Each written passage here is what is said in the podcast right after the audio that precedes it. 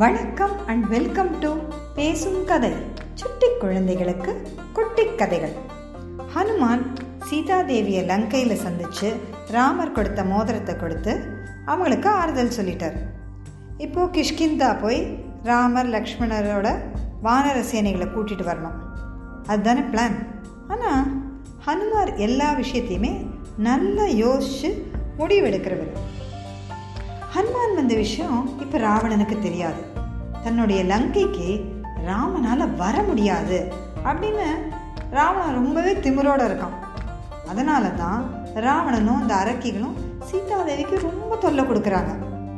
ஆனால் ராமனோட தூதம் ஒருத்தன் கடல் தாண்டி வந்திருக்கான்னா இந்த அரக்க கூட்டம் கொஞ்சம் பயந்து போயிடும் இந்த அரக்கிகள் சீதாதேவியை ரொம்ப கஷ்டப்படுத்த மாட்டாங்க. எப்போவுமே போரில் எதிரியோட மனதைரியத்தை முதல்ல அழிக்கணும். அதுதான் நமக்கு கிடைக்கிற முதல் வெற்றி. சரி தான் லங்கை விட்டு போகிறதுக்கு முன்னாடி ராமர் கூட்டிகிட்டு வர போகிற படையோட வீரத்துக்கு ஒரு சாம்பிளை காட்டுவோம் அப்படின்னு ஹனுமார் நினச்சார். அசோகவனத்தை சுற்றி முற்றி பார்த்தார். தன்னோட உருவத்தை நல்லா பெருசாக்கிக்கிட்டார். அதுக்கப்புறம் அங்கே இருக்கிற செடி கொடிகள்லாம் பிடுங்கி எறிய ஆரம்பித்தார் அங்கே இருக்கிற அந்த குளங்களில் இருக்கிற படிகள் அழகாக பெஞ்ச் எல்லாம் போட்டு வச்சுருந்தாங்க. நல்லா உட்காந்து அப்படியே நேச்சுரல் சீனரி என்ஜாய் பண்ணலான்னு அத்தனையும் உடைச்சார். அழகாக இருந்த அந்த அசோகவனம் கொஞ்ச நிமிஷத்தில் டோட்டல் டேமேஜ் ஆயிடுச்சு. இங்கே எல்லாம் உடையிற சத்தத்தை கேட்ட ராட்சசிகள் திருப்பி ஓடி வந்தாங்க. பார்த்தா அங்கே ஒரு நல்ல பெரிய வானரம் அந்த அசோகவனத்தோட காம்பவுண்ட் வால் மேலே ஏறி உட்காந்துட்டு அப்படியே சிரிச்சிட்டு இருக்கு. அரக்கிகள் கொஞ்சம் பயந்துட்டாங்க. ரொம்ப பெரிய உருவம் இல்லையா? கொஞ்சம் பயந்துட்டாங்க. அது இல்லாமல் இது ராவணனோட ஒரு ப்ரைவேட் கார்டன் அவன் ரொம்ப பத்திரமா பார்த்து வச்சுட்ருக்க ஒரு கார்டன் இது இந்த அளவு நாசமாக இருக்கிறத பார்த்தா ராவணன் ரொம்ப கோவப்படுவான். அதனால் அரக்கிகளில் சிலர் என்ன பண்ணாங்க? கிடுகிடுன்னு ஓடி போய் ராவணங்கிட்ட நடந்த விஷயத்தை எல்லாம் சொன்னாங்க. ஏதோ ஒரு பெரிய வானரம் வந்திருக்கு. என்னன்னு தெரில அப்படியே அசோகவனத்தை அழிக்குது அப்படின்னு சொன்னாங்க. விஷயத்தை கேட்ட ராவணனுக்கு கொஞ்சம் கோவம் வந்துருச்சு. ஒரு குரங்கு வந்து நம்முடைய அழகான தோட்டத்தை அழிக்கிறதான் அப்படியே தன் பக்கத்தில் இருக்க வீரர்கள்லாம் பார்த்தான் அவங்களுக்கு புரிஞ்சிருச்சு என்ன செய்யணும். எல்லாம் ஆயுதத்தை தூக்கிட்டு ஓடி வந்துட்டாங்க. அவங்கள பார்த்த ஹனுமானுக்கு கொஞ்சம் நிம்மதி. அபாடி நம்ம செஞ்ச வேலைக்கு ஒரு பலன் கிடச்சிருச்சு. அப்படின்னு சொல்லிட்டு அப்படியே சூர் மேலேன்னு கீழே குச்சார் பக்கத்தில் இருந்த ஒரு இரும்பு கம்பத்தை அப்படியே கையில் அழகாக பிடுங்கி நல்லா சுத்து சுத்து சுத்துன்னு சுற்றி அத்தனை அரக்க வீரர்களையும் ஒரு அடி போட்டார். அவ்வளோதான் ஆமங்களோட கதை ஓவர். இதை கேட்ட ராவண சரி தன்னுடைய மந்திரியான பிரகஸ்தனுடைய மகனான ஜம்பு மாலிங்கிற ஒரு பெரிய வீரனை அனுப்பிச்சு இந்த குரங்கு ரொம்ப கொட்டம் செய்யுது அதோட கொட்டத்தை அடக்கிட்டு வா அப்படின்னு சொன்னான். ஜம்பு மாலி வரத்துக்குள்ளேயும் கொஞ்சம் நஞ்சம் மீதி இருந்தது இல்லையா? தூண் அழகான மண்டபம் அதெல்லாம் உடைச்சிட்டார். பிரேக் டைமை கூட கரெக்டாக யூஸ் பண்ணிட்டார் ஹனுமான். எல்லாத்தையும் உடச்சி டோட்டல் டேமேஜ் ஆயிடுச்சு ராமன் வாழ்க சுக்ரீவன் வாழ்க. இந்த லங்கை அழிக்க வானரசேனை வரப்போகுது. லங்கை ஒழிஞ்சுது. நீங்கள்லாம் அழிஞ்சீங்க. அப்படின்னு அப்படியே கர்ஜனை செஞ்சார்.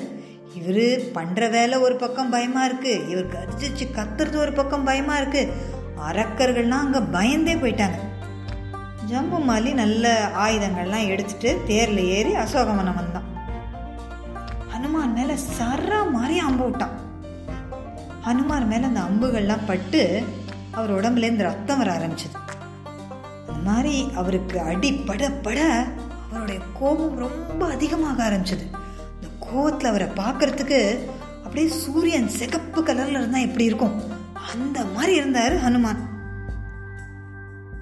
பெரிய பாறாங்கல்லை எடுத்து தூக்கி ஜம்பு மாலியோட தேர் மேலே போட்டார். தேர் சுக்குநூறாக உடஞ்சி போச்சு. அடுத்து ஒரு பெரிய மரத்தை வேரோட பிடுங்கி ஜம்பு மாலி மேலே போட்டார். ஜம்பு மாலி நசுங்கிட்டான்.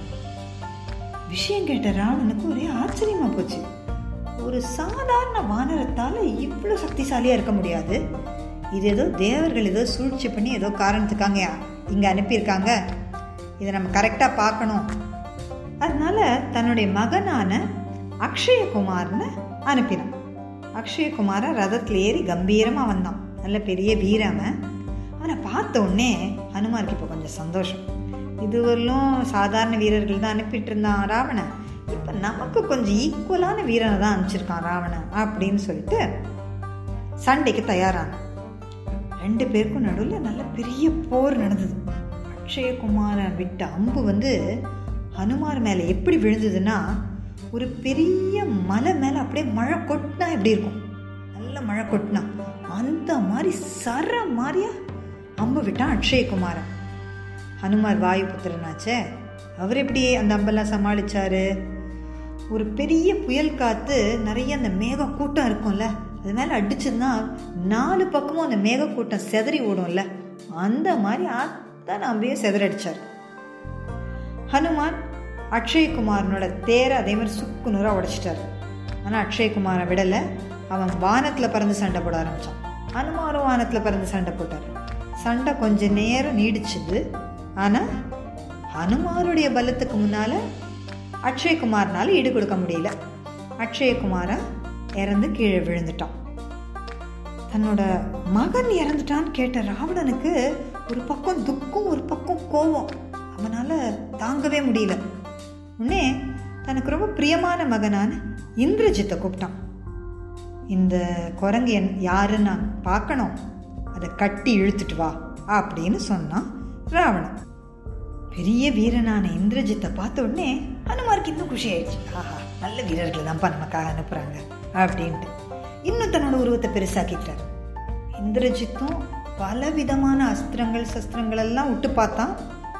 ஒன்றுத்துக்கும் ஹனுமாரை கண்ட்ரோல் பண்ணவே முடியல. சரி ஹனுமானை கட்டுப்படுத்த நம்மக்கிட்ட இருக்கிற கடைசி ஆயுதம் பிரம்மாஸ்திரம் தான் அப்படின்னு சொல்லிட்டு ரொம்ப பவர்ஃபுல்லான அஸ்திரமான பிரம்மாஸ்திரத்தை விட்டோம். அந்த பிரம்மாஸ்திரம் ஹனுமாரை கட்டி போட்டுடுச்சு. அதாவது அவரால் அவரோட கை கால்களை நகர்த்த முடியாமல் அப்படியே கட்டுண்டு ஆயிட்டார் அவர். ஆனால் சின்ன வயசுலேயே ஹனுமாருக்கு பிரம்மா ஒரு வரம் கொடுத்துருந்தார். இந்த பிரம்மாஸ்திரம் உனக்கு கொஞ்ச நேரம் கட்டி போடும். ஆனால் அதனால் உன் உயிருக்கு எந்த ஆபத்தும் ஏற்படாது. கொஞ்ச நேரத்துக்கு அப்புறம் இந்த பிரம்மாஸ்திரம் உன்னை ஒன்றும் செய்யாமல் அதோட பவர் போயிடும். அதுக்கப்புறம் நீ சாதாரணமாக இருக்கலாம். சரி இது பிரம்மாவோட அஸ்திரம். இதுக்கு நம்ம வந்து மதிப்பு கொடுத்து கொஞ்ச நேரம் அமைதியாக இருப்போம் அப்படின்னு நினச்ச ஹனுமன் அப்படியே கட்டி போட்ட நிலையில் அமைதியாக இருந்தார்.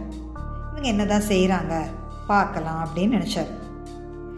ஹனுமார் கீழே விழுந்த உடனே அப்படியே அந்த அரக்கு வீரர்களுக்கெல்லாம் பயங்கர சந்தோஷம். அப்பாடி இத்தனை நேரம் பயந்து நடுங்கி ஓரமாக ஒழிஞ்சிட்டு இருந்தாங்க. வானரம் கீழே விழுந்துருச்சுன்னு அவங்களுக்குலாம் ரொம்ப சந்தோஷம். அப்படியே பக்கத்தில் வந்தாங்க. சிலர் அப்படியே தொட்டு பார்த்தாங்க குத்தி பார்த்தாங்க உதச்சி பார்த்தாங்க கிள்ளி பார்த்தாங்க. அப்பாடி விழுந்துட்டான் விழுந்துட்டான். குரங்கு விழுந்துருச்சு. அப்படி பேசிட்டு இருந்தாங்க. கொஞ்சம் தூரத்தில் இருந்த ஒரு அரக்க வீரன் சொன்னால் டெய் டேய் இந்த குரங்கு ஒருவேளை பாசாங்க செய்யுதோ என்னவோ தெரியல. நம்ம எல்லாரும் பக்கத்தில் போனோடனே அப்படியே குதிச்சு எழுந்து ஒரு உத விட்டுருந்தா திருப்பி நம்மளோட நிலைமையெல்லாம் சொல்ல முடியாது. அப்படின்னு. ஆனால் இன்னொருத்த சொன்னால் ஆமாம் ஆமாம் கரெக்டு பேசாமல் நல்ல பெரிய கயிறு வச்சு கட்டிடுவோம். கட்டி நம்ம மகாராஜா கிட்டே இழுத்துட்டு போவோம். அப்படின்னு சொல்லி நல்ல பெரிய திக்க கயிறு எடுத்து ஃபுல்லாக ஹனுமாரை நல்லா கட்டி போட்டாங்க. ஹனுமாரை வந்து இவங்க இழுத்துட்டு வர்றதை வந்து இந்திரஜித் இப்போ தான் பார்த்தான். இந்திரஜித் தலையில் அடிச்சுக்கிட்டான் நல்ல முட்டாள் வீரர்களாக இருக்காங்களே. பிரம்மாஸ்திரத்தில் ஒருத்தனை கட்டி போட்டுட்டா அவனால் நகரவே முடியாது. அவனுக்கு வேறு எந்த கயிறு கட்டும் தேவை கிடையாது. ஆனால் ஒருவேளை வேற ஏதாவது சாதாரண பொருளை வச்சு ஒரு கயிறு வச்சு அந்த மாதிரி கட்டினா இந்த பிரம்மாஸ்திரத்தோட பவர் போயிடும். இந்த ஹனுமான் வந்து ரொம்ப சக்திசாலி. ஒரு நிமிஷத்தில் அந்த கயிறெல்லாம் பிச்சு எரிஞ்சிட்டு திருப்பி சண்டைக்கு வருவான். திருப்பி நம்ம சண்டைக்கு போனோம். நல்ல வீரர்கள்ப்பா நமக்கு இருக்காங்கன்னு நினச்சிட்டு தலையில் அடிச்சுக்கிட்டான் இந்திரஜித். ஆனால் ஹனுமார் கொஞ்சம் கூட நகரவே இல்லை.